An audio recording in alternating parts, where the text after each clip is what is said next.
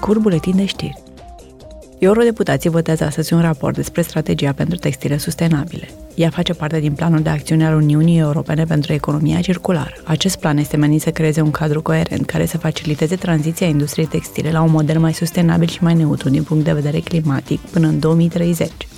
Parlamentul European dorește să se asigure că produsele textile care ajung pe piața Uniunii sunt sustenabile, reciclabile, fabricate în mare parte din fibre reciclate și nu conțin substanțe periculoase. Totodată dorește să garanteze că fabricarea produselor respectă pe deplin drepturile omului și ale lucrătorilor.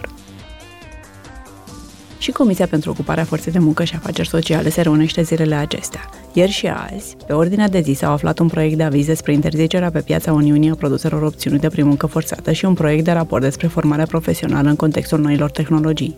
În plus, Comisia Parlamentară organizează o audiere pe tema locurilor de muncă adaptate exigențelor viitorului și a formării de competențe pentru tranziția digitală și ecologică.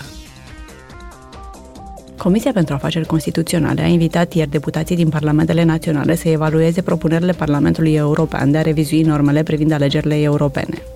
Reuniunea s-a concentrat pe procedura inițiată de Parlamentul în mai anului trecut.